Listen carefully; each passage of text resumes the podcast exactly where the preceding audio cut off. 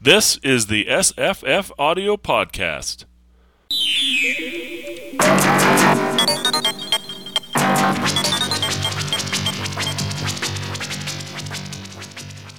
I'm Scott. I'm Jesse. Hey, Jesse. You left me hanging there Hey, for Scott. a second. I thought maybe I lost you. Oh, sorry. Well, I'm glad you're there. I'm glad you're there. I'm here. All right. Well, good. Hey, I've got. So uh, you've been doing a, a play? What yes, you doing a been doing? play. Um, directing Little Women, uh, community theater production. Um, opening night was Friday, and we ran last night as well, which was Saturday. Um, went really well.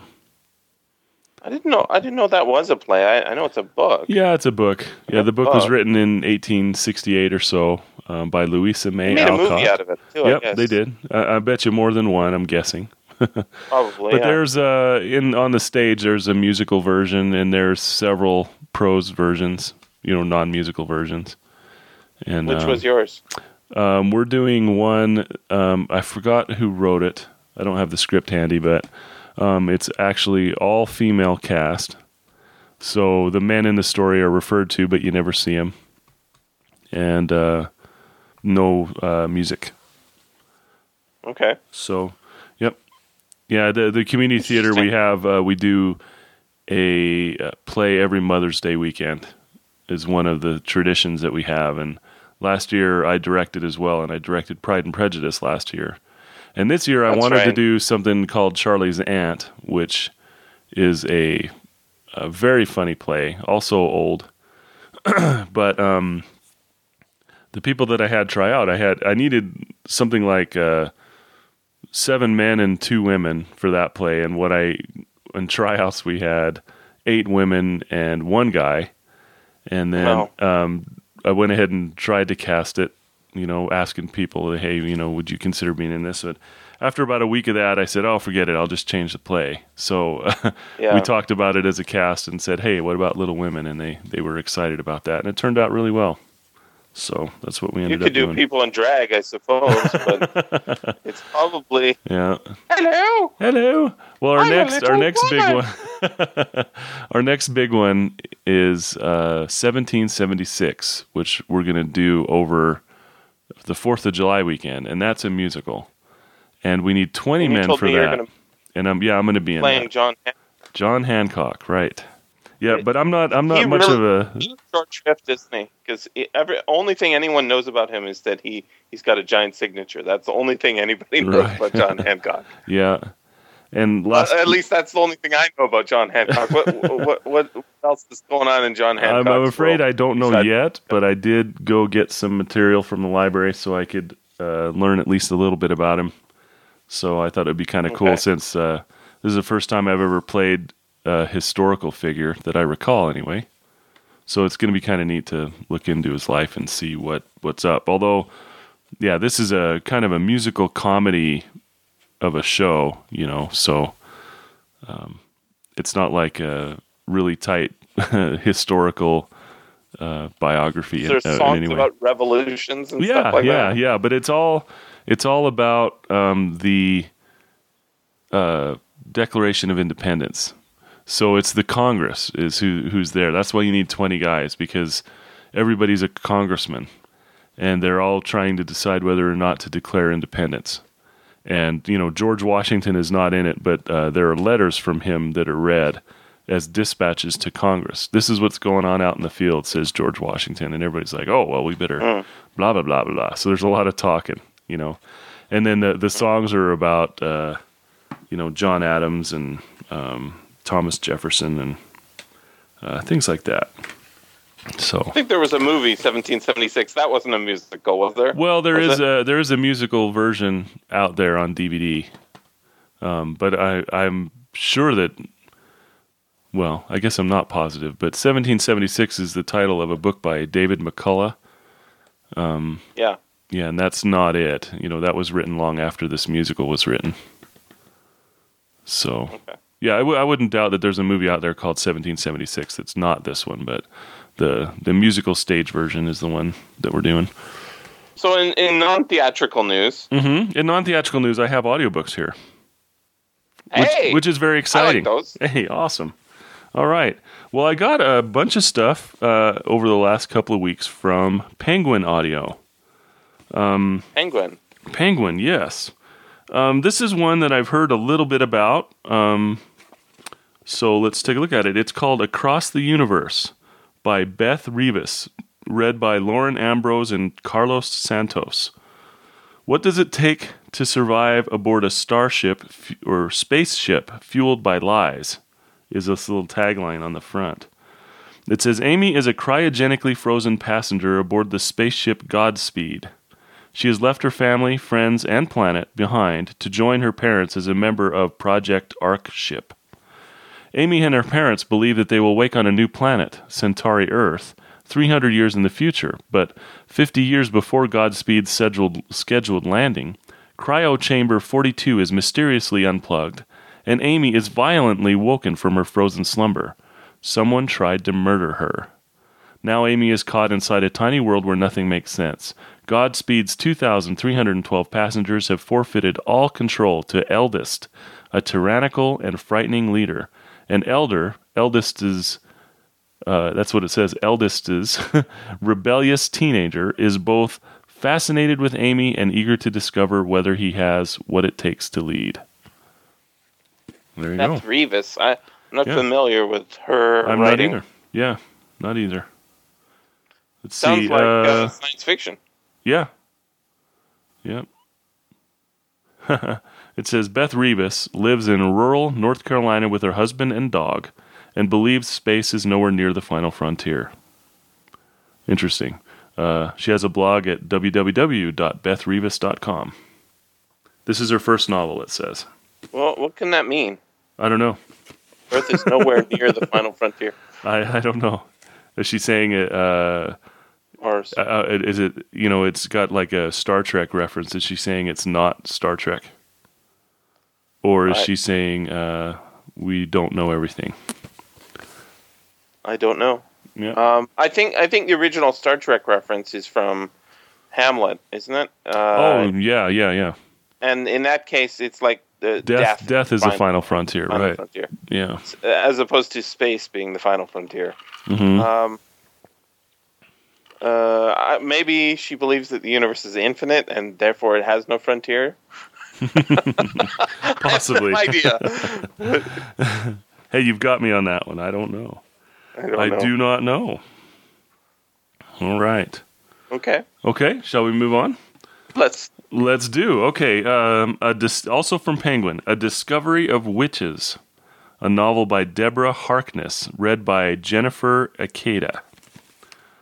Um, deep in the heart of Oxford's Bod- Bodleian Library, is that right? Scholar Diana Bishop re- requests a man- manuscript called Ashmole 782 in the course of her research. Coming from an old and distinguished lineage of witches, Diana senses that the ancient book might be bound up with magic. But images, let's see, but she herself wants nothing to do with sorcery, and after making a few notes on its curious images, she banishes it quickly back to the stacks. But what she doesn't know is that the old alchemical, alchemical text has been lost for centuries, and its sudden appearance has set a fantastical upon the Bodleians' reading rooms. One of the creatures is Matthew Clairmont, an, an enigmatic and eminent geneticist, practitioner of yoga, and wine connoisseur, and also a vampire with a keen interest in Ashmole 782. Why the vampire? It was kind of interesting until they hit that. It was, it was piling it on, piling it on. It's he loves yoga and he's a vampire. Uh, it sounds like a comedy. That's right. It, it it it does come off that way, doesn't it?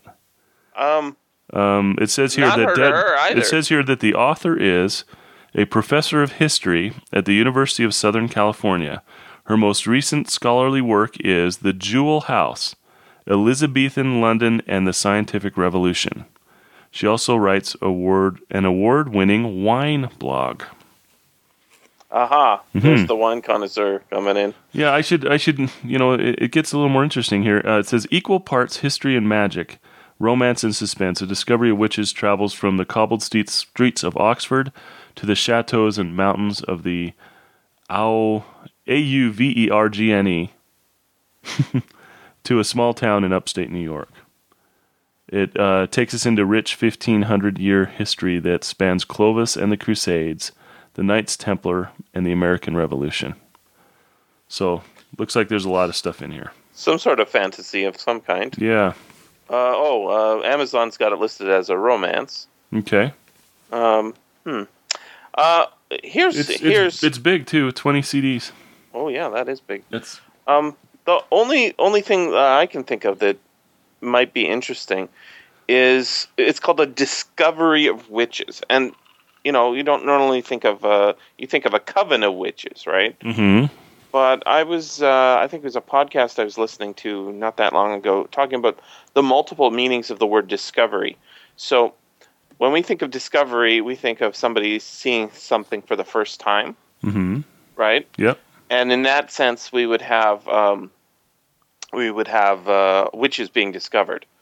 But if you're looking at an old manuscript, clearly you're not finding it for the first time. You're finding it, something else that someone else has already found. So one of the criticisms of using the word discovery in the discovery of America is that you you go to this land and find that it's full of people and you've discovered them because they can't possibly have discovered themselves, right? Right. Um, well, that's the one meaning of discovery. The other meaning of discovery, which actually makes makes um, uh, Christopher Columbus actually a discoverer, is that it's in the same old-fashioned use that you use in a courtroom. So you go through the discovery process, which is not that nobody knows it, but making widely known. Right? hmm So it's it's like you have a painting, right? And it's covered, and you're going to show it to people. You uncover the painting by taking off the the wrappings. Um, that assumes that it was covered, right? hmm Right. If you uncover it, but if it's just not widely known, you are discovering it, and you're making it widely known. And it's true that there were Europeans in North America before Christopher Columbus, but Christopher Columbus made North America widely known, hmm Yeah. or the Americas widely known, anyways, Yeah. Yeah. right? hmm And and that makes a, that makes a lot more sense, and also, uh, you know, doesn't doesn't make uh, liars of history teachers when they talk about Christopher Columbus's discovery of America, right? Because yeah, all those uh, Vikings had been there, and all those Indians had been there, and Yeah. so Yep. maybe maybe there's that maybe there's, there's that meaning of discovery in, in the title. Yeah. That, yep. Only Very only thing. I'm I'm worried about now is it looks like it's a series. It says uh, All Souls Trilogy is, is Ah. for this book. So Yeah. 20, 20 CDs and and it's a trilogy. We're looking at uh, about sixty CDs worth of listening to get the story done, and I don't think I'm ready yet. Hmm hmm I'm I'm listening to um, just about finished the first uh, Robert J. Sawyer Wake. Oh. uh, yeah. I think it's called. Mhm. And um, I forgot. It's been a long time since I've listened to a Robert Sawyer book, and it's it's as all his books are. That it's got a lot of good stuff in it. Mhm. It's tempting to get on to the next book in the series, but I don't, I don't know if I'm up for it, even though it's only a 10 CD book. hmm Gotcha. Well, So- why, why not? Well, just I might be satisfied enough with with the first book and hmm and uh, I just you know it's such a challenge to to do you know a, a trilogy worth of stuff if you're mining the same ideas. Right. Yeah. I don't know. hmm So Yeah, that's an I- interesting perspective. So it is kind of a harder thing to do on an in an ideas book I think to write so. a trilogy. It's much much more natural to write a standalone if you're exploring an idea. I think so. And so. the idea he's exploring there is uh, consciousness on the internet. yeah, would you a- say? And, yeah, I I'm I'm I'm very impressed. You know, I I forgot how much I like Robert Sawyer's. Um, he is a science writer. He's writing about science, and he's very clever in in his in his putting together of of a whole bunch of different aspects of one idea and then letting the plot form itself out of that rather than you know I'm going to build a world and then then I'll make a plot to fit it. He really fits the the the plot to the to the ideas rather than the ideas to the plot. Right. And Hmm. I think that might be the best of discovering whether ah whether I'm interested in a book or not is whether it's an exploration of ideas versus um, uh, a plot with some ideas thrown in to like adorn the object. Mhm. Yep. That's a mixed metaphor, but Right. you get the idea. Mhm. yep. Got it. I'm very impressed with the with the Wake. Just Okay. he's he's really clever. And you know what? Uh, you haven't read it? Um, I haven't finished it. No, Okay. I, I started to listen to it, um, and then Seth reviewed it, and then I moved on. But not Oh, because Seth I, not because I didn't like it, because uh, um, it it had already been reviewed. So I listened to something else, but I just never did get back to it. But I was in- intrigued by it. Yeah. Yep. Yeah. So well, I've got it here now. I don't know. Uh, uh, I guess I'll leave a comment or something because I, I I am quite enjoying it. I didn't know Seth reviewed it for us already. Oh, okay, yeah. Uh, I maybe I'll have to listen to the second one just so I can review the second one. there you go. sounds good. Sounds good. All right. Um, now this one is in. This is not um, from Penguin, Oh. but I I forgot to talk about this one when it came in. This is called Spirit Blade. It's an audio drama. Um, let's see. I don't know if you'd call it a Christian audio drama. Yeah, it is. Okay. is. I, Okay. Um, let's see. Uh, it's a little bit difficult to read. The font is really small. Let's see. In a future where the government mandates the spiritual beliefs of the citizens, only a few. I'm sorry. This I've got to get to a light because the the font is in uh, light blue on a blue background. there we go. Okay. I guess I'm getting old.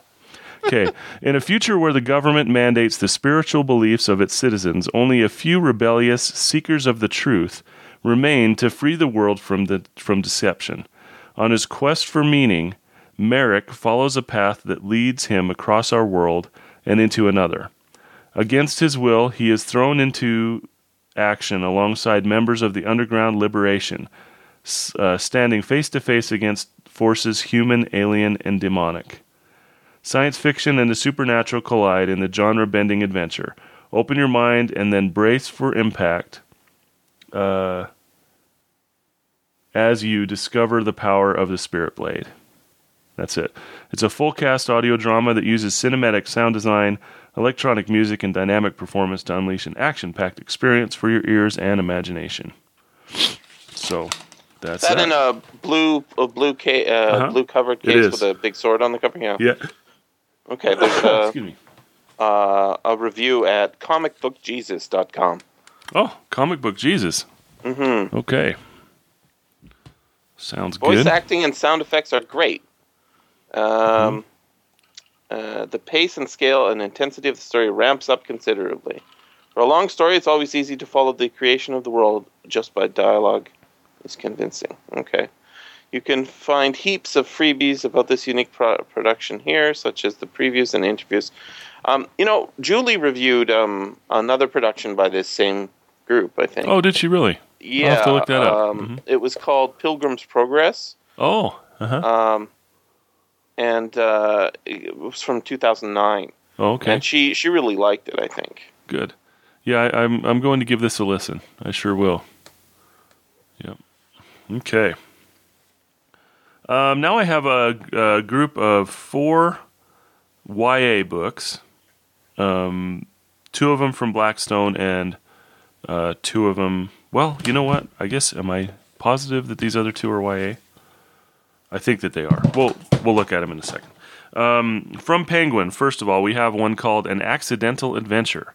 We are not eaten by yaks by C. Alexander London. Um, looks pretty cool. Um, it says, Dear reader, I promise you that this book will be the adventure of a lifetime.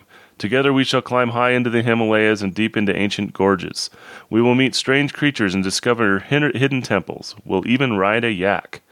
I should warn you that Oliver and Celia Navel, our heroes in these adventures, are not nearly as excited as I am. In fact, they are not excited at all. I am sure they would rather have left out the the story. They would rather have been left out of the story altogether. They are two of the laziest children you may ever meet, and they they want nothing to do with adventures of any kind. They would rather just watch television.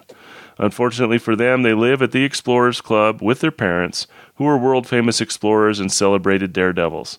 Although the twins would rather spend the summer on the couch, their mother has gone missing, their father craves excitement, and they are doomed to miss all their favorite shows. I do I'll do my best to record their unwitting exploits in these pages. And that's that. Well, it's got a great cover. Yeah, very It's, neat uh, cover. I love the cover. Tigers and uh, and mountain climbing. Uh, is that a balloon? Are they in a balloon or? Mm-hmm. Uh, it that? looks like yeah, some kind of a a raft with a parachute or something that's got stuck on a rock. Yeah. That's what it looks like to me. How, how many CDs is that? Uh, it's six. Hmm. Yeah. I am intrigued. Okay. We'll See get that Alexander London. Hmm. Yeah. Read by Vance Barber. I've not heard of this. Looks like it's a it's an ebook mostly. Mhm. There is a hardcover there, so I guess it's not. Uh, uh, well, maybe maybe ebook is becoming more standard. Uh-huh.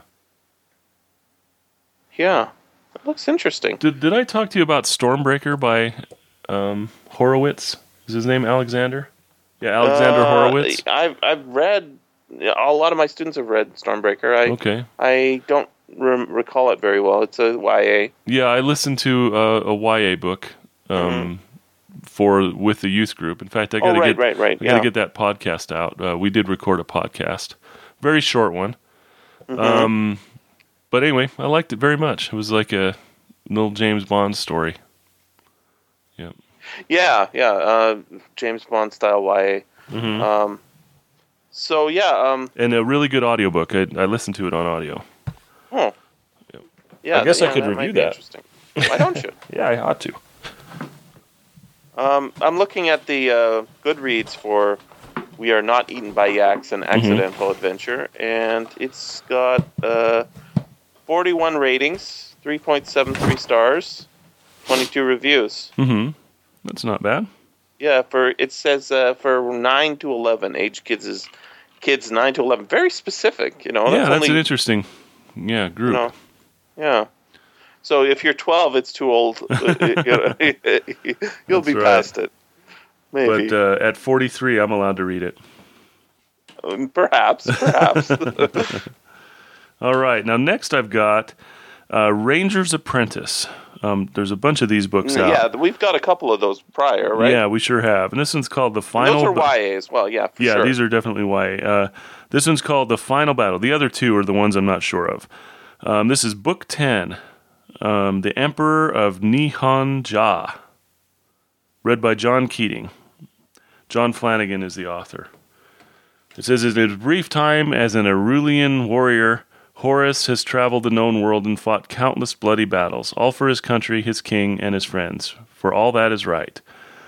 When Horace travels to the exotic land of Nihon-ja to study the Senshi fighting technique, it isn't long before he finds himself pulled into a battle that's not his, but once he knows in his heart he must wage. No, not once, but one he knows in his heart he must wage. The Nihon-ja emperor, a defender of the common man, has been forcibly dethroned, and only Horace, Will, and their Araluen friends, along with a group of untrained woodcutters and farmers, can restore the emperor to the throne. So, yep. There's a Ranger's Apprentice wiki. really, yeah. Well, there's so Mhm. many books. Would, I guess it Yeah. shouldn't surprise me. It's probably been created by the author to keep track of all the all Yeah. the things that have have happened. But um, yeah, Hmm. that's that's kind of interesting. Yeah, Um, I haven't read any of those. I know uh, some of the kids in that youth group Australian. have. Mm-hmm. Okay. Yeah, I see them for sale, you know, in the in the bookstore, and and um, I have I really don't know. Uh, it says yeah, it came out November 2010 in New Zealand and April 2011 in the U.S. So Mm-hmm. this is this is um, probably a huh okay. Inspiration for this series comes from many sources, including family, friends, and European times. Rangers are based on two groups of people the Texas Rangers and the U.S. Army Rangers. Hmm. And the Rangers are based on British commandos. Flanagan felt it would be better to use Rangers because of the medieval setting of the book. Yeah, well, uh, when I think of Rangers and medieval settings, I think of uh, Lord of the Rings and uh, Strider, Yeah, yeah. right? Mm-hmm. Aragorn. Yeah, for certain. Hmm. All right. Now these other two are from Blackstone, and if these these would be for uh, older teens, I'm guessing. Okay. Um, there's one called Sweep the Coven by Cate Tiernan, read by Julia Whelan. And um, I know we've, if we haven't talked about this specific one, we've talked about one of the series before. Uh, Morgan is not who she thought she was. She is n- not a regular 16 year old girl. She is a witch, a real ancestral witch. Her parents are not her biological parents, and she and her sister share no blood. Even in the coven, she is too powerful now, too different to belong. She is alone except for Cal, who is now her boyfriend. Cal tells her he loves her and she needs to believe him. He helps Morgan accept the truth. Wicca is in her blood. And that's that. It's um, what, what what's that one called? It's called Sweep, Okay. and then the subtitle is The Coven. So I'm guessing it's part of a series. yeah, there's this. It's, it's the Sweep series. Okay. Sweep Oh. series book one, Sweep series book two. Uh, but I can't see the cover, the titles on the. Oh, there it is. Book two is the Coven. Hmm. Okay. Uh, Blood Witch is is book three, and I guess the first one is just Sweep. Hmm. Okay. Oh no, Book of Shadows. I'm sorry. Sweep Book of Shadows. Okay. Yeah, yeah, Gotcha. that makes sense. All right. And then Um, the uh, the all other the, all one. oops, coming out at the same time. Interesting. Yeah. And the other one is uh, by Robert Liparulo. And I know we've talked about one in this series before. Uh, the title is Frenzy Dreamhouse Kings Book 6. When you live in a house, it's really a gateway between past and present. You have to be ready for anything. It's a painful fact that kings have faced since moving to Pinedale eight days ago. Desperately trying to rescue their mother from an unknown time and place, brothers Xander and David had lunged headlong into the chaos of history's greatest and most volatile events. But their goal has continually escaped their grasp. So, six books of trying to find their mom, I guess. The Dream House Kings series, right? Yep. Dream House Kings. So, again, I think that's probably for older kids than the previous two we looked at. Could be. Um, just trying to find a. Uh, okay, so it says this started in 2008. It's up to Frenzy. Is that the newest one? Uh-huh. Yep, Frenzy is the name of this one. Right. Okay. So that's uh, the sixth book in a six, uh, seven book series. Oh, people are already searching for the seventh book in the series, young adult series. Um, and there's a blog. That makes sense. Cool. Okay. Um, what I have here, the rest of the books that I have here in hard copy are probably fall under our Aural Noir Mm-hmm. um, category. Should we? There's a couple of titles I'd like to talk about that are new on Audible. Should Okay. we talk about those first and stay with the science fiction fantasy and then move into there, or would you like to continue with the Oh, hard let's copies? let's do new uh, recent rivals first, and then switch to. Okay, uh, so we'll go. So we'll switch gears a little bit into uh, kind of the mystery Aural Noir uh, genre. Mhm. Okay, this one from uh, Penguin, "Silent Mercy" by Linda Fairstein, read by Ro- Barbara Rosenblatt. Um, in the middle of the night, prosecutor Alexandra Cooper is called to Harlem's Mount Neboh Baptist Church, a beautiful house of worship originally built as a synagogue.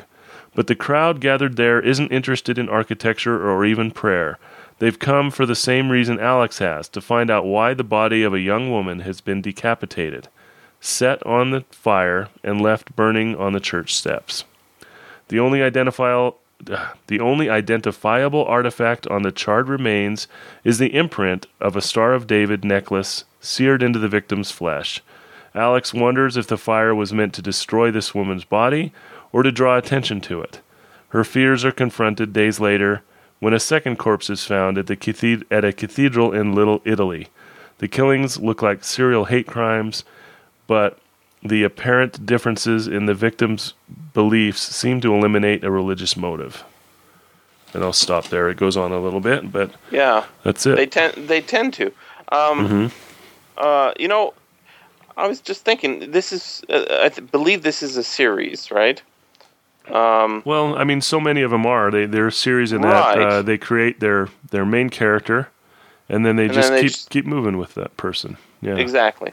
But the, I think uh, the difference is it doesn't quite matter as much with the with the mystery series because they always wrap the mystery series up uh, or the mystery up in that Mhm. particular book. Right. Right. So, you know, if you've got a repeat character, it's not the same thing as having the story unfinished. Yeah, and I, and I know that some of the books, I, I'm guessing that m- most of them do, but again, that's just a guess. But um, like my wife reads uh, Sue Grafton. She likes all those Sue Mm-hmm. Yeah. Grafton A is for alibi, etc. Right. And in that book, Kinsey Millhone actually grows and changes throughout the book. She's not the same person in the latest book as she was in the first one. I mean, things happen to her, and those things carry on. Yeah. So it is a series in that there's kind of an overall arc of this person's life in the Sue Grafton ones, anyway.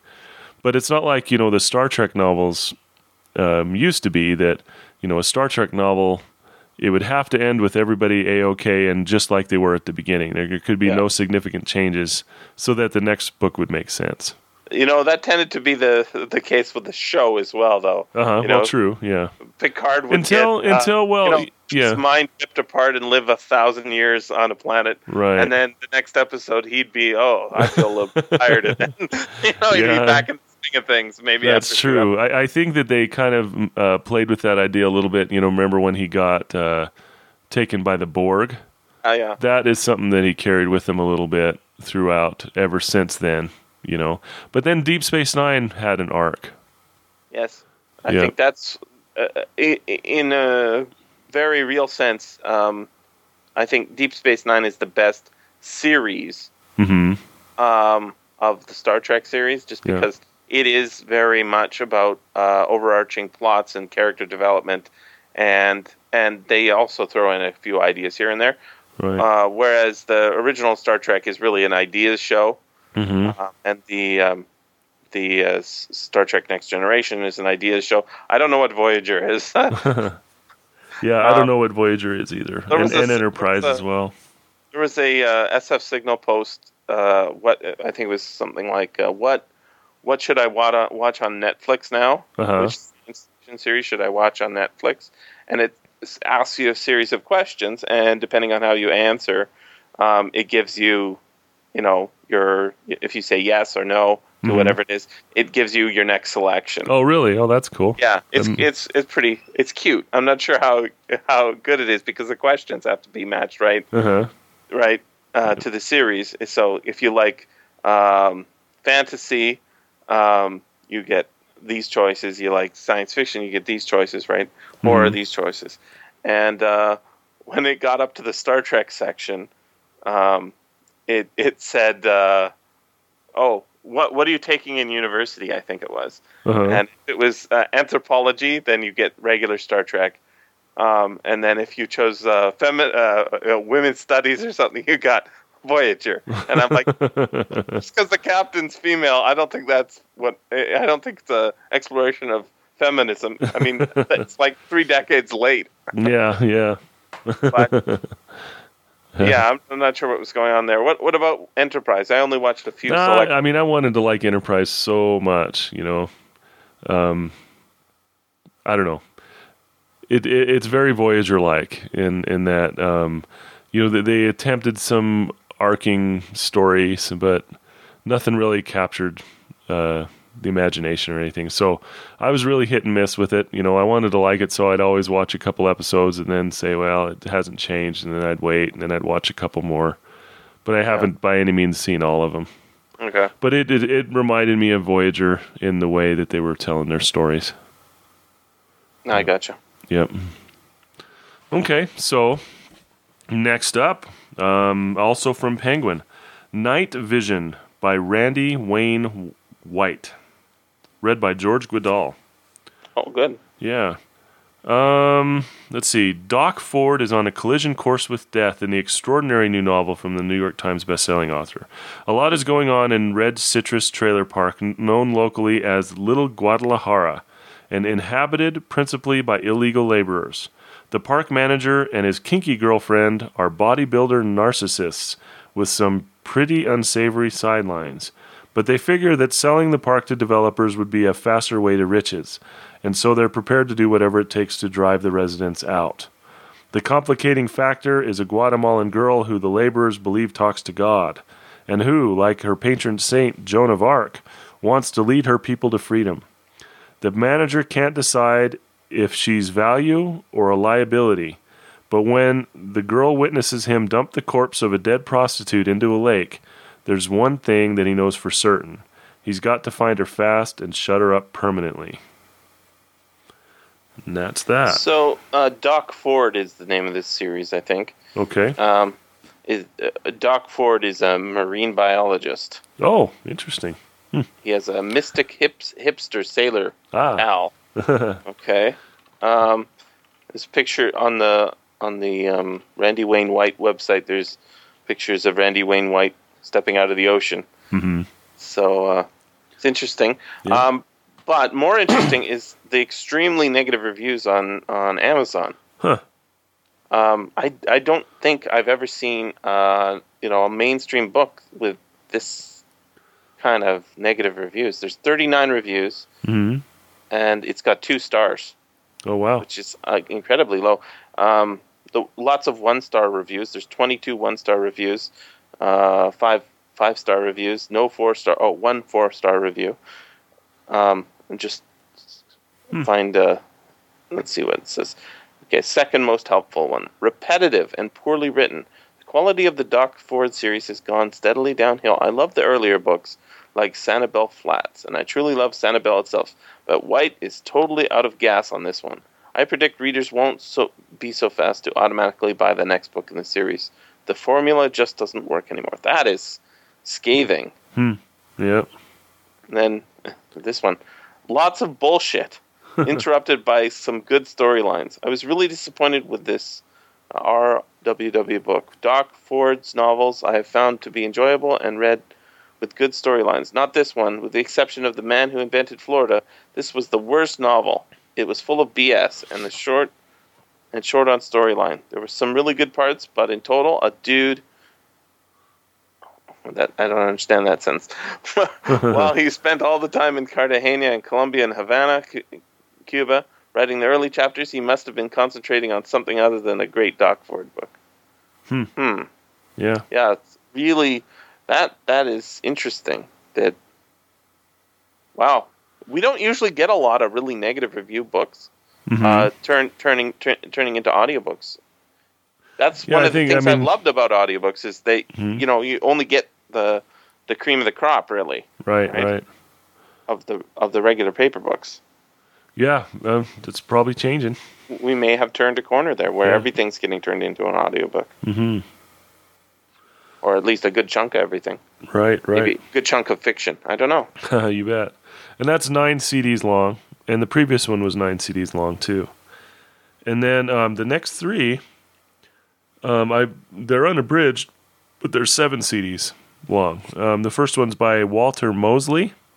It's Oh, yeah. called "When the Thrill Is Gone," a Leonid McGill mystery, read by Mirron Willis. Um, the economy has hit the private investigator business hard, even for Le- Leonid McGill. Lately, he's been getting job offers only from criminals he's worked so hard to leave behind. Meanwhile, his personal life grows ever more complicated. His favorite stepson, Twill, has dropped out of school for the mysteriously lucrative pursuits.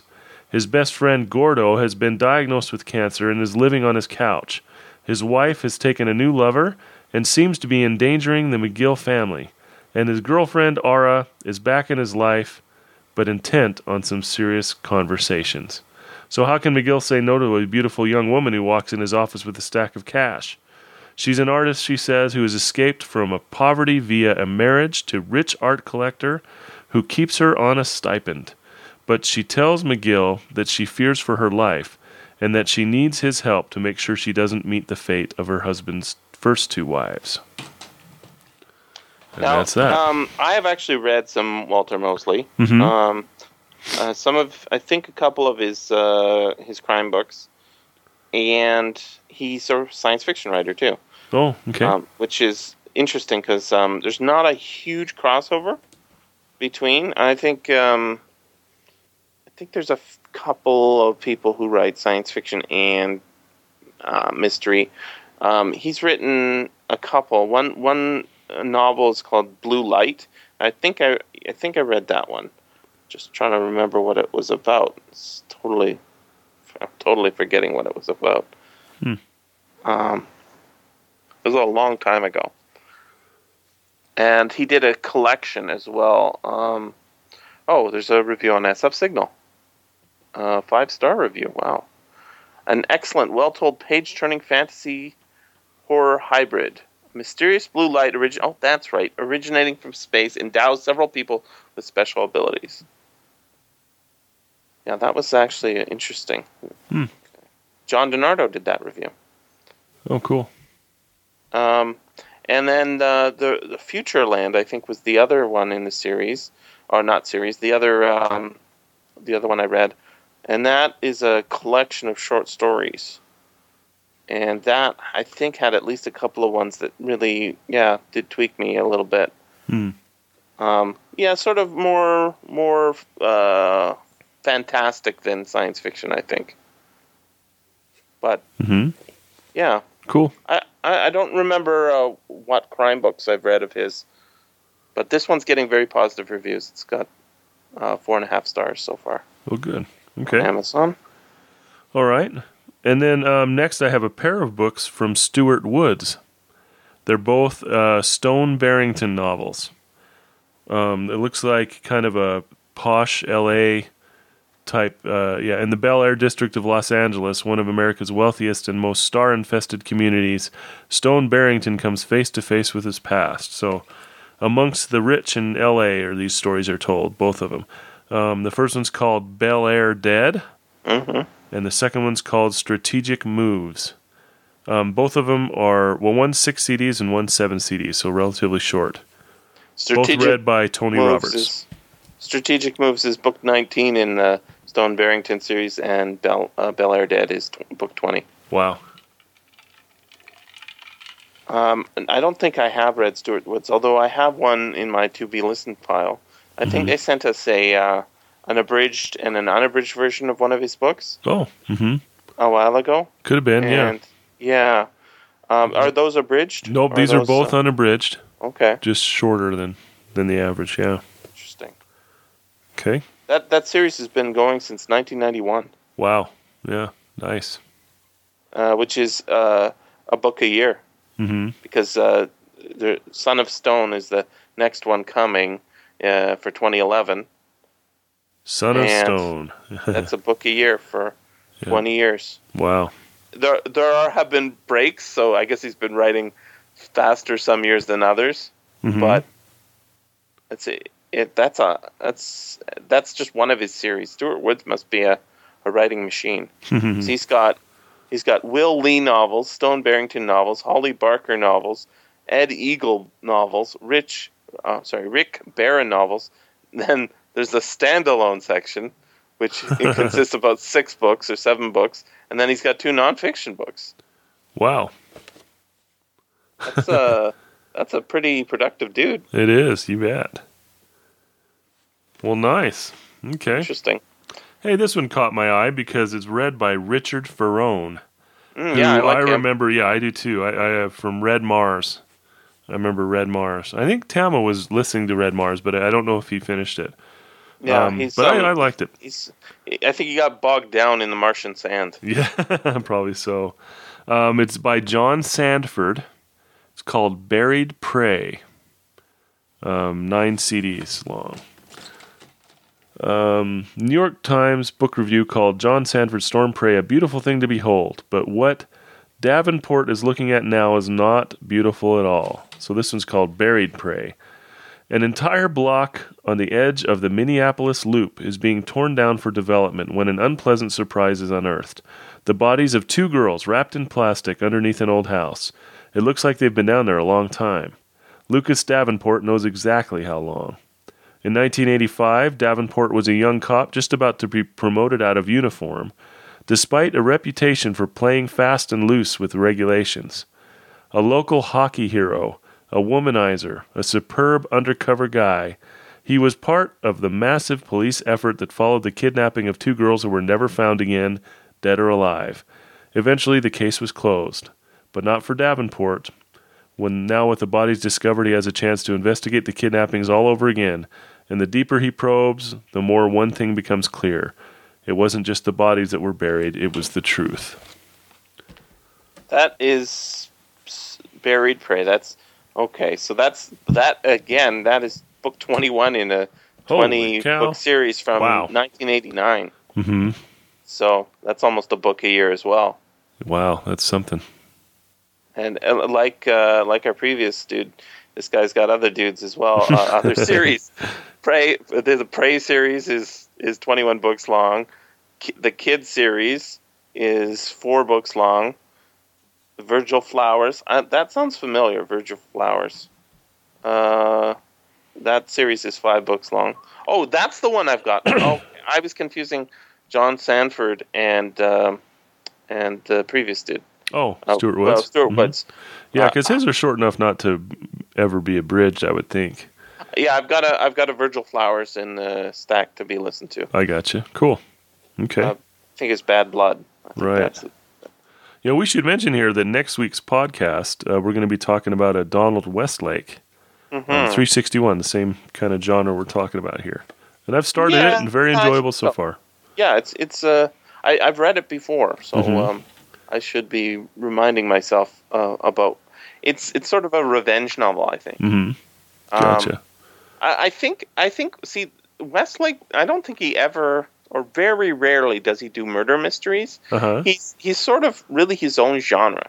Ah, Um, okay. there there are often a murder involved, but it's usually like getting out out from under hmm uh, you know, the suspicion for it, and solving the murder is not really the focus of what he does. But um, certainly, he can do very dark and grim. Okay. Yeah, I'm enjoying it so far. I'm uh, one CD in out of Okay. 10. Yep. Okay, um, this last one that I have is called Port Mortuary by Patricia Cornwell, read Oh, yeah. by Kate Burton. Um, this is one of uh, my wife's favorite uh, mystery writers. Um, this is the 18th Scarpetta novel. It says that right here. So Let's see. Port Mortuary, the title of Patricia Cornwell's dazzling, fast paced 18th Scarpetta novel, is literally a port for the dead. And the deaths are mounting as a treacherous path from Scarpetta's past merges with the high tech highway on which she now finds herself. At the beginning of her professional career, when she accepted a scholarship from the Air Force to pay off her medical school debt, Scarpetta found herself ensnared in a gruesome case of what seemed to be a vicious, racially motivated hate crimes against two Americans in South Africa. Now, more than 20 years and many career successes later, her secret military ties have drawn her to Dover Air Force Base, where she has been immersed in a training fellowship to master the art of CT assisted virtual autopsy, a procedure the White House has mandated that she introduce to the private sector. And then uh, it goes on from there. There's a entire fictional uh, autobiography on um, Scarpetta. on on Scarpetta on Wikipedia Oh, wow. or biography biography. Yeah. Nice. Um, so yeah, 18 books into a series. That the I guess the difference there is this is a forensic series. You know, like hmm um, more. Uh, met, who's the other? There's a another one who does that. That they uh, made Kathy a TV show. Reichs. Kathy Yeah, Reichs. Kathy Reichs. That's right. Yeah. Um, Bones. they made a the TV Bones, show yeah, Bones. TV show out of it. Right. Yeah, Yep. Yep. Yep. interesting. Very. And that's all I've got here. Okay, So that's all the hard copies we've come in to date. Um, yeah, and I want really wanted to talk about. There's two titles especially uh, that have been released on Audible from Hachette Audio. Hachette. Hachette. It's Hachette. French. Okay. Hachette. Hachette Audio. Okay. Not Hatchet. Hatchet, Hatchet Audio from Hatchet Audio. Okay. um, Let's see. I'd like to place an order, please. Consider Phlebas by Iain M. Banks, narrated by Peter Kenny, um, which is the first culture novel, is now available on audio out at Audible. Um, very exciting. I read that one Those all stand and loved it. Uh, what's that? Don't the culture novels all stand alone? Well, I've only read the one. I've read Consider Okay. Phlebas, and that's it. And I loved it, and I can't wait to continue. And the second one that was released was The Player of Games, and it is also available there. But I may I read the Consider Phlebas in print because you know the audio didn't exist then, and um, I might give this a listen because I liked it that much. And there's so much going on in in that book that uh, uh, a listen would be welcome. You know, because Well, I'm sure there's um, stuff I missed. I, I'm woefully ignorant. I don't think I've Mm-hmm. read any Iain M. Banks. Uh huh. Yeah, I'm Uh, not. I'm not sure how to describe it. They're, you know, people call it space opera, and you know, it's not. It's not like that to me at all. In this one, you know, uh, the memories that I have of it of, it's just kind of like a. Uh, I mean, there's just so much going on that it, it's, you know, like in Star Wars when they're on the Coruscant in one of the later Star Wars movies, and it's just busy, kind of like Blade Runner, busy Mhm. things going on, and there's, I don't know, that's not even a fair description. there's just a lot going on. There's just a lot going on. Extremely detailed, a lot of strange stuff. Um, but It's a book uh, you have to read. You can't describe it. Yeah, I, I don't. I'm just sitting here I'm floundering because, for one thing, my memory is not clear enough, um, and the second thing is, uh, it, it was just, it was strange and interesting, um, which, you know, is rare. it's usually strange or interesting or neither, but uh, this is both. so. Uh, is there a hard copy, or is it only uh, we? You spotted that I- on Audible, Yeah, I spotted it on Audible. I don't know if there's a hard copy. Um, I didn't look I'll into it, but I was just excited to see it there. So, um, but thoroughly enjoyed it, yeah, so that and hopefully. I'll have more to say. I, I, will, I should give it a listen so I can clearly write a review. Um, now another one that's uh, been put out there that uh, jumps out at me is from Recorded Books, um, Mm-hmm. Glass House by Charles Stross, uh, narrated by Kevin R. Free. all the Charles Stross books that I was complaining weren't available as audiobooks are now becoming audiobooks. Mm-hmm. Yeah, they're all coming out from. If they haven't Books. already. Yeah. Yep. And then um, Hammer Slammers series. A whole what bunch. week are we on? I'm just looking Oh, I'm at sorry. I, I don't know how to tell what week we're on when you're looking. You, Oh. you said go to week. I just kind of go in the past. I look at. Uh, I just click on uh, sort by release date. Okay. I went to new releases um, under most popular new releases, Mm-hmm. and then sort by science fiction and fantasy, Mm-hmm. and then it comes up with this week, last week, two weeks ago, three weeks ago, and then all. Mm-hmm. And the Gotcha. first one on this week, under that, is consider consider Phlebas. I see. Gotcha. Okay, how about this one? How about this one? Is should also be on this week. Is Uh-huh. Hard Magic, Book One of the Grimnoir Chronicles by Larry Correia, narrated by Bronson Pinchot. Looks like a, cover.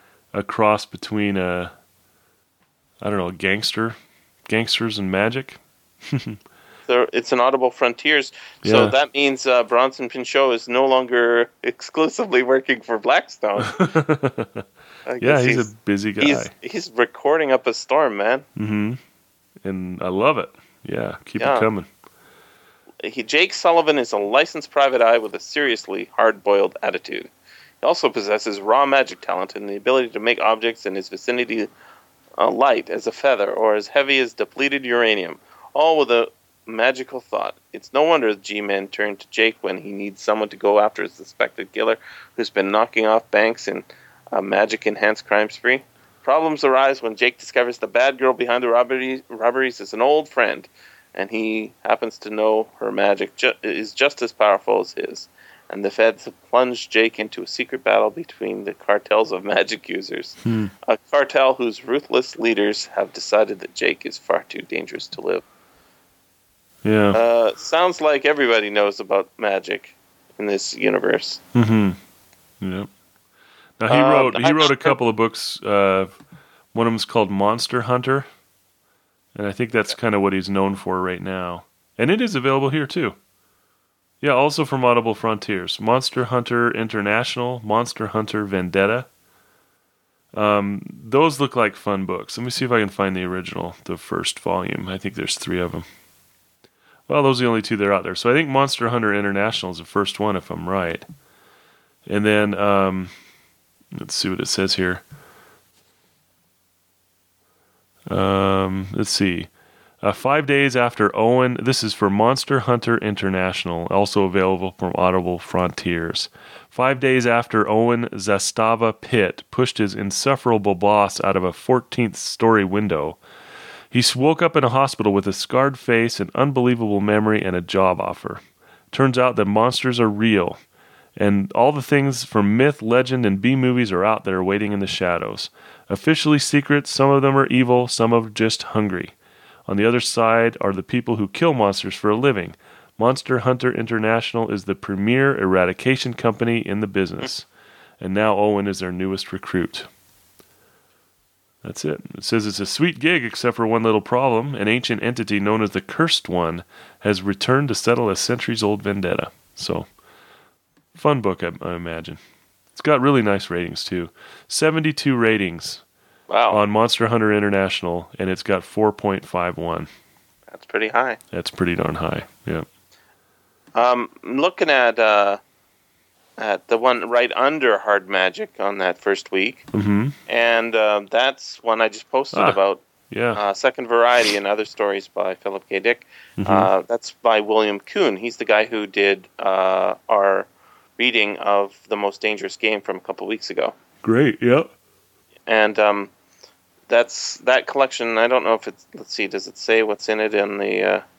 The the problem with collections, they sometimes don't say what's. Yeah, it does say. Okay, it lists it. A little hard to spot, but the um, stories included in that collection include Second Variety, which is um, the basis of uh, one of the worst movies of the Philip K. Dick movie series. hmm Um, but it's a good story in itself. Very surprising. Who's human? What's what's not human? War and and uh, the dangers of uh, unrestricted weapons development.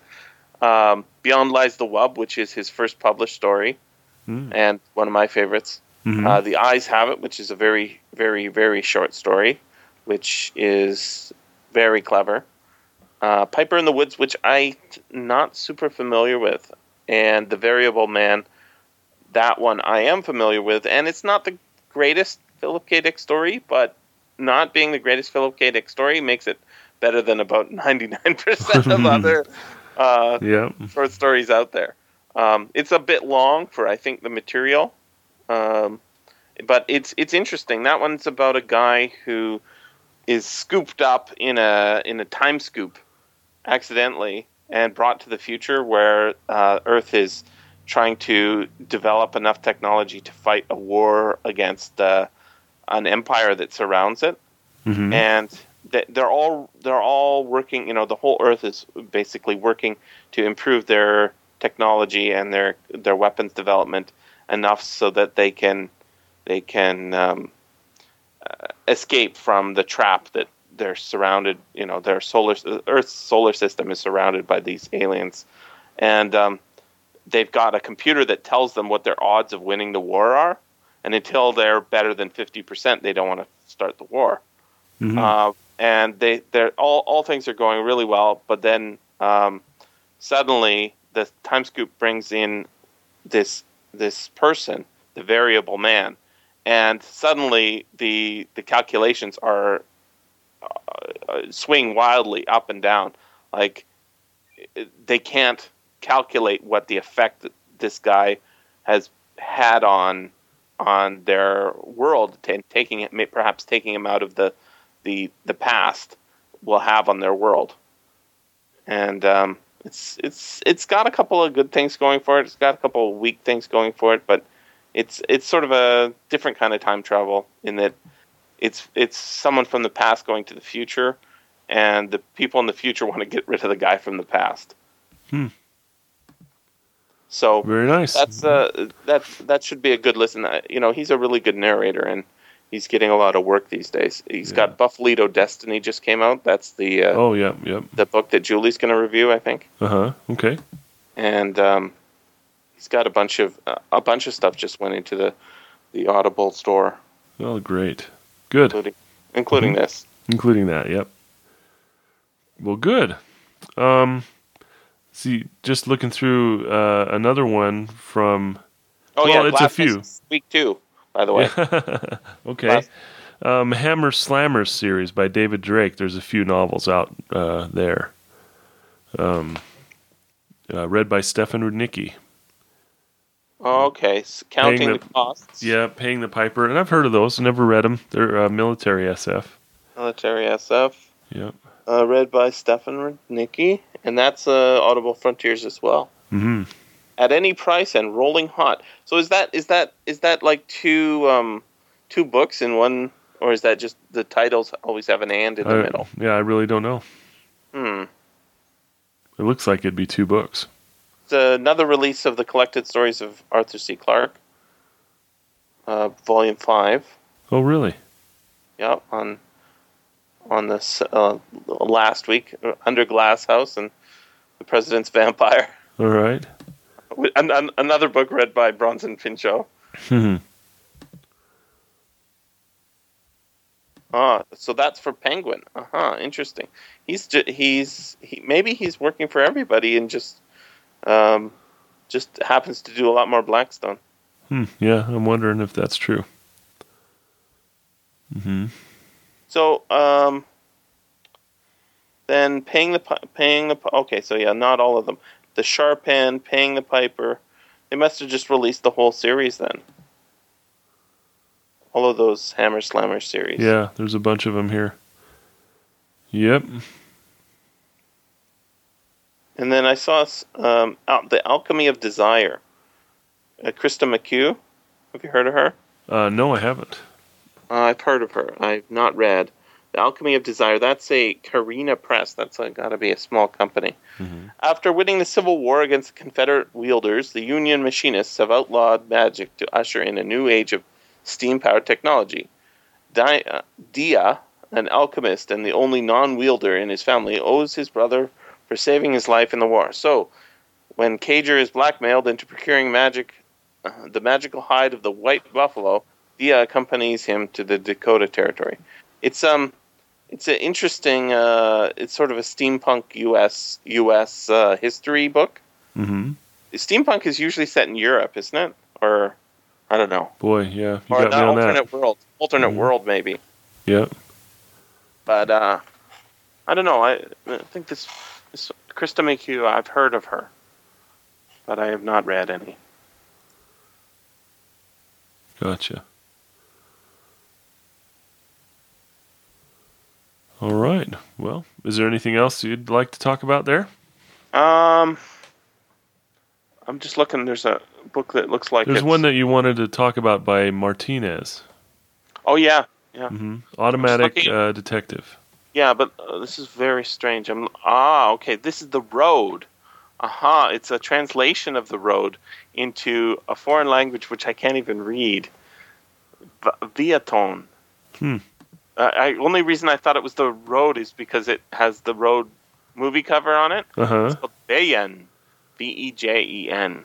Hmm. Uh, Cormac McCarthy's the author, and it's like, what? I'm not new Cormac McCarthy book that's science fiction. Hmm. Hmm. Yeah, Um, you're you're seeing different things than I do because Oh, that Arthur C. Clarke release is not showing up on mine, and Oh. also I don't see anything like what you're describing. Well, let me send you this link and see what you think. Okay. Maybe it, maybe it will work. Maybe I'm it will wondering if it's a, Canada United States dealio. Could be, Let's see. but um, it, it, we're both using Audible.com. Um, Yeah, it does come but there up. may be a region, it does come up, and I click on region thing. Region. Yeah, Nope, it comes There's up just fine. Ben Bova book. says this audiobook is in Danish. Yeah, isn't that weird? Mm-hmm. Oh, it says it's in Danish. I didn't even see that. Okay, so um, on that list there is the stress of her regard. uh, Uh-huh. You mentioned that. Yep. It's a cool Tim looking cover Powers. on that. Yeah, very nice. Um, and the Broken Sword, which I, I hope I hope Blackstone will send us a copy of because that uh, has strong potential. I think Mm-hmm. potential for being awesome. Um, Orion and the King by Ben Bova. Have you have you heard of this? I've heard of Not- the Orion series. I haven't read any of them, um, but I did notice that, and it looks like Orion is some kind of a time traveling person.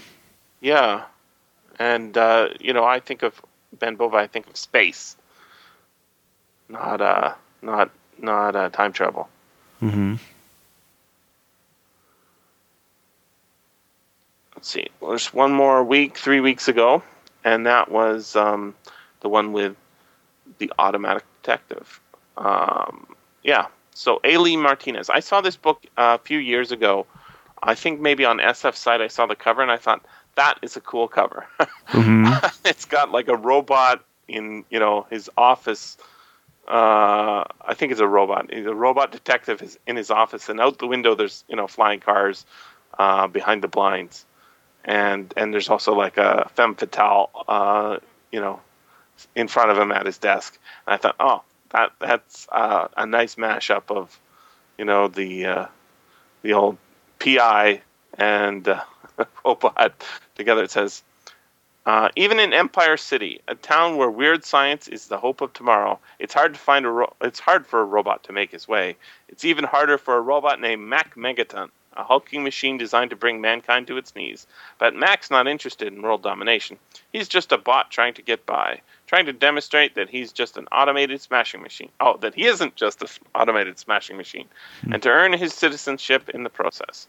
It should be as easy as crushing a tank for Mac, but some bots just can't catch a break. When hmm. Mac's neighbors are kidnapped, Mac sets off on a journey through the dark alleys and gleaming skyscrapers of Empire City.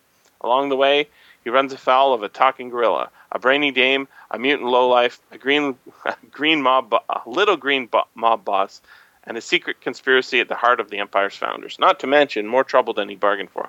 What started out as an as one what started out as one missing family becomes a battle for the future of the empire and every citizen that calls her home.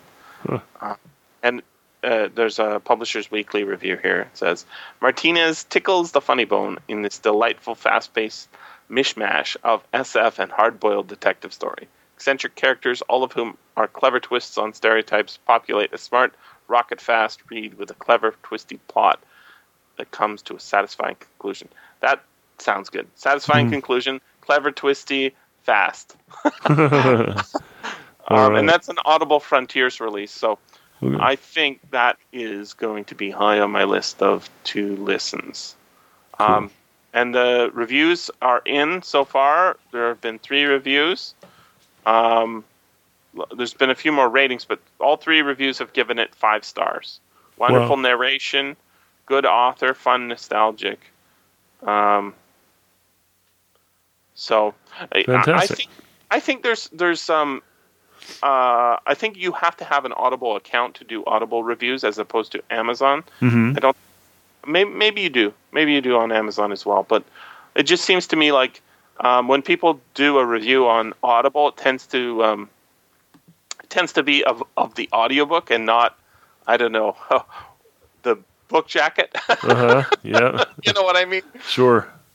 I, I, I do like the reviews on Audible. They, they they there aren't as many. There's a lot more ratings, and they tend to be a little more interesting. Um, so that that was the one that drew me in on that week, and uh, yeah, there's others from A. Lee Martinez. I've not read any. I don't even know if A. Lee Martinez is male or female. Um, Monster, a novel that's uh, read by Eric Michael Summerer. That's also available and uh, Divine Misfortune by Fred Berman, read by Fred Berman. And oh, Stainless Steel Rat Book 8. Uh-huh. I've got to catch up on some Stainless Steel Rat. That's the Stainless Steel Rat Sings the Blues. Oh, Mhm. there's another uh, A. Lee Martinez. Too many c- corpses? Oh, curses. Too many curses. Okay. And Graham Hancock, Entangled, with a. Ooh, interesting. This is an interesting looking book. Um, read by. Okay, narrated by Christina Ham. Or Hayam?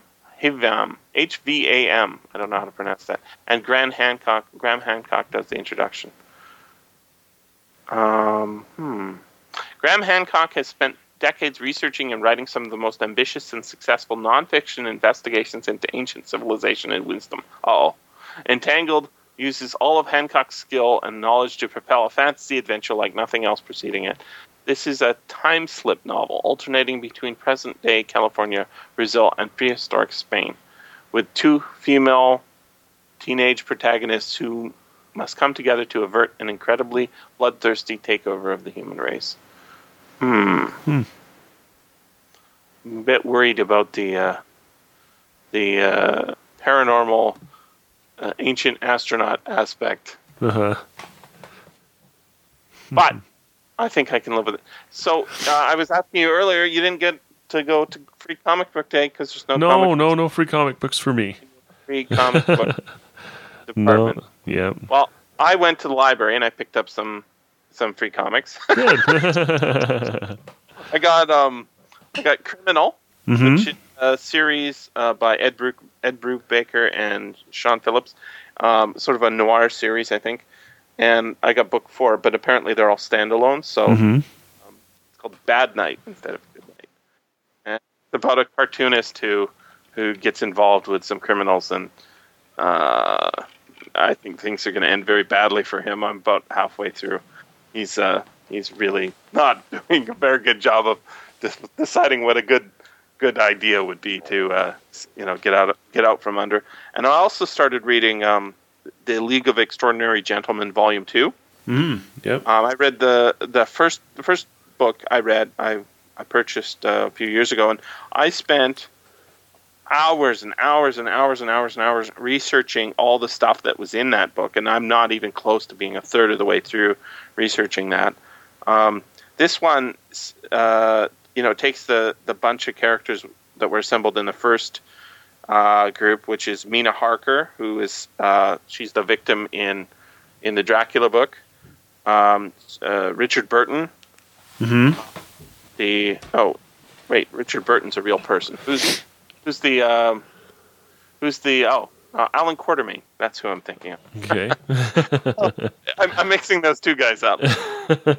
One's fictional, one's non-fictional. hmm Uh, Allan Quatermain, um, Captain Nemo, um, the Invisible Man from the Invisible Man, and uh, uh, Mr. Hyde from Doctor Jekyll and Mr. Hyde. They're the the uh, League of Extraordinary Gentlemen, and uh, in the second volume, they are. It looks like they're defending the Earth from from the uh, aliens' invasion from Mars, which is obviously the War of the Worlds hmm and uh, it's um, it's really interesting. They, they, Alan Moore is like just based on this. He's read everything, and he knows everything about all of those old 19th century books.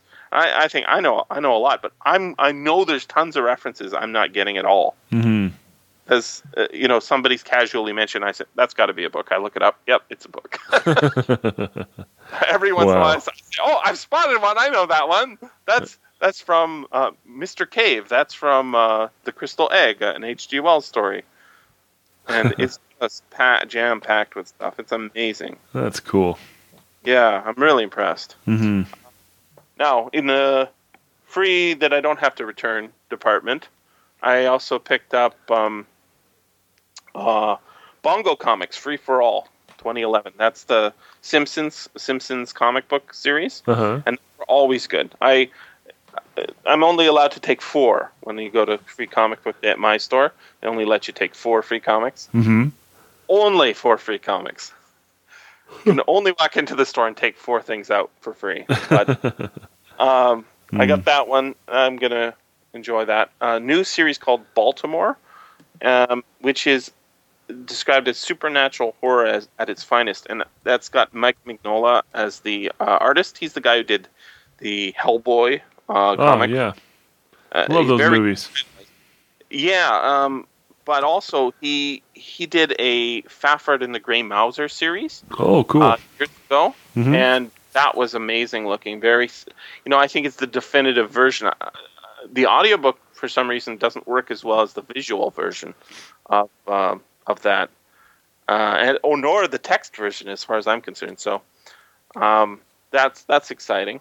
I got um, another one called Civil War Adventure, which is a new, I think it's a new comic book series about uh, the Civil War, American Civil War, obviously, and it's it's a black and white, but it's um, it looks very promising. I like I like the idea of a history comic book, you know, hmm Yeah.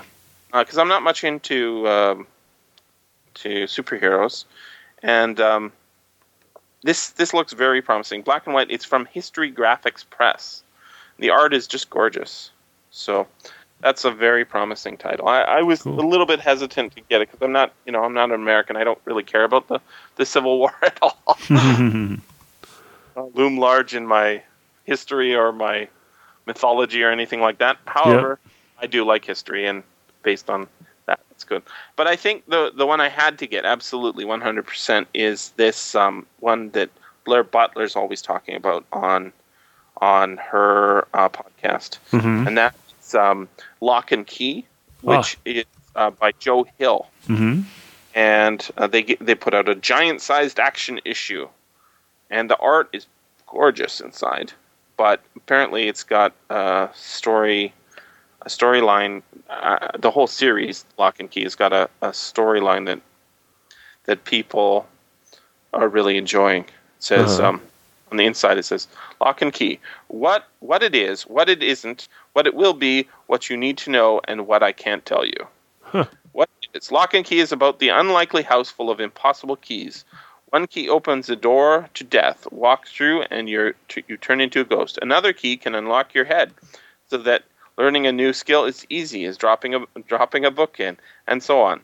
Three children have moved into this house, Keystone, uh, sorry, Key House, and have become its defenders. Another person, a demonic young man named Do- Dodge, is determined to find the most powerful key of all and to use it to unlock the black door. Yeah, you know that won't be good. wow. As I you're as you're talking about that, I looked it up on Wikipedia, and it Mm-hmm. says that Fox has greenlighted a pilot, and uh, it says Oh. here, Shortly. let's see, it's scheduled to be filmed in February 2011. The pilot began shooting in Pittsburgh. Uh, Fox will make a decision in May about adding the series to the network's late 2001 schedule. So yeah, so they continue to mine the graphic novel area It's uh, one. stories. Yep, it's one area they they can get ideas that Uh huh. are good. Um, I think uh, I think you would actually like this series. Well, uh, it just- sounds like something that I would really Yeah. like. Yeah, I, I think you are that uh, and the League of Extraordinary Gentlemen are both things that you know. I as you talk about them, I think, yeah, I probably like that. Well, you probably you can probably find the League of Extraordinary Gentlemen at your library. Mhm. Um, I think I think, uh, and if not, I've got a copy uh, of the first one I can send down to you. Okay. I also while while I went to my comic book store to get my free comics, I always feel bad about taking walking into a store and taking things and then not paying anything. That Uh-huh. yeah. somehow makes me feel bad. So I ended up buying a couple of more comics. Of course, What'd you get? I got uh, one called DMZ or Mhm. DMZ. Uh, I think it's DMZ because it's set in the United States. Very interesting sounding premise, and it just uh, the collections of graphic novels went up to uh, book ten. I saw it had just come out, so this is a uh, the the first one, and it was it was very cheap. It was only uh, eleven ninety nine for the first volume, which is very cheap for comics hmm and um, it's interesting. Uh, welcome to America's second Civil War. With overseas wars bogging down the Army and National Guard, uh, the U.S. government, oh, bogging down the Army and National Guard, the U.S. government mistakenly neglects the very real threat of anti establishment militias scattered across the United States. Like a sleeping giant, Middle America rises up and violently pushes its way uh, out to the shining seas, sparking a second American Civil War, coming to a standstill at the a line in the stand, Manhattan, or as the world now knows it, the DMZ. DMZ. wow. Mhm. Um, and then, so uh, it's like a war comic, Civil War comic, except modern and with modern weapons and modern everything. But the, the quotes on it are really good. Um, Gut wrenchingly portrays the chaotic reality and life in a war zone, according to the Washington Post. Um, Wizard says, looking for the next Fables, which uh, another series I should probably check out, or Y the Last Man, look no farther than DMZ Huh. How about that? reflects reflects the anxieties of many living in the world today. Continues the kind of mature storytelling Vertigo DC thrives on. So yeah, it's it's looking very very promising, and apparently the art is gorgeous. I said Uh-huh. uh, I haven't looked inside. Is is this any good? And the guy said it's awesome. Very cool. At the comic Uh-huh. book store, he said it's awesome. I said, "What how, is it? Black and white?" And he says, "It's color, and it's awesome." I said, "Okay, I guess I'll buy this one." Oh, that's cool. And then uh, last, I got uh, the next Boys series, the the Boys, which is Garth Ennis's uh, one of Garth Ennis's series. It's uh, interesting. It's called Highland Laddie, Uh huh. which is the I guess the Scottish main character. Um, I don't know. I don't know. Um, I don't know why I kept buying this comic other than it's written by Garth Ennis because uh, it's about superheroes mostly, and I'm not a big superheroes guy, but hmm but it's written by Garth Ennis, so I keep buying. So what are you gonna do? Yeah. Yeah, I don't know. I don't know. he writes good. I can. that's cool. Well, good. Yeah. Yep. So next week, 361. 361 by Donald Westlake. Looking forward to it. 361 stand for? I can't even remember. Um, it, it mentions it at the beginning, and I, I forget exactly too. It's a definition or something. Let's see. see if it even comes up. Hmm. Uh-huh. Let's see. It's a it's a hard case crime book, Yeah. Mm-hmm. and um, It is. I don't know what. Uh, an early example of his grim and gritty side has been reissued, but by what is rapidly becoming the indispensable hard case crime. Yep. Yeah, at the very beginning of the book, I forget the exact definition, but it, it said what 361 means. At the beginning of the audiobook. Okay. Yep. And um, I think you know we uh, I talked to um, or maybe it was we talked to somebody talked to uh, um, Charles Ardai from Uh-huh. From uh, Hard Case Crime, and he was hinting at at the uh, the new Westlake novel because Westlake's been dead for a couple of years now, um, and he keeps finding new new novels. You did you guys do Memory? No, you haven't. done No, no, Memory. no. I, I have the book, but I haven't read it yet. Okay, I'm and looking I'll, for. I'd read it before we, we do it.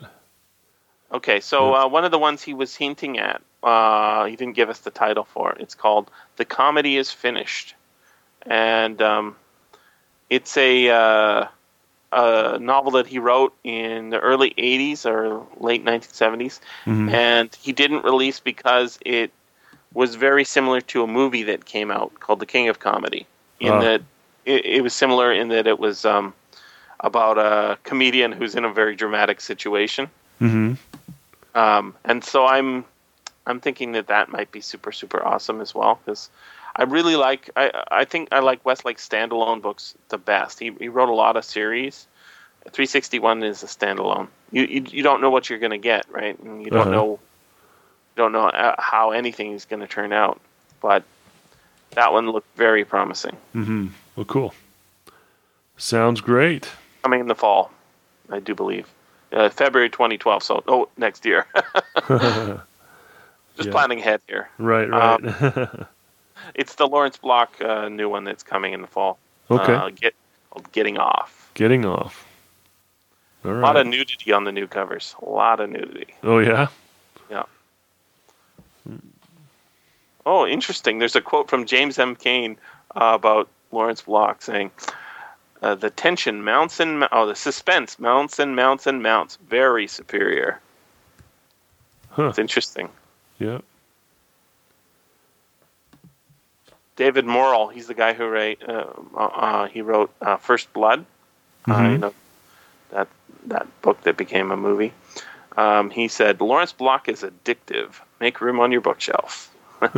was right. It's true. Yeah. And there's a nice one from Stephen King here.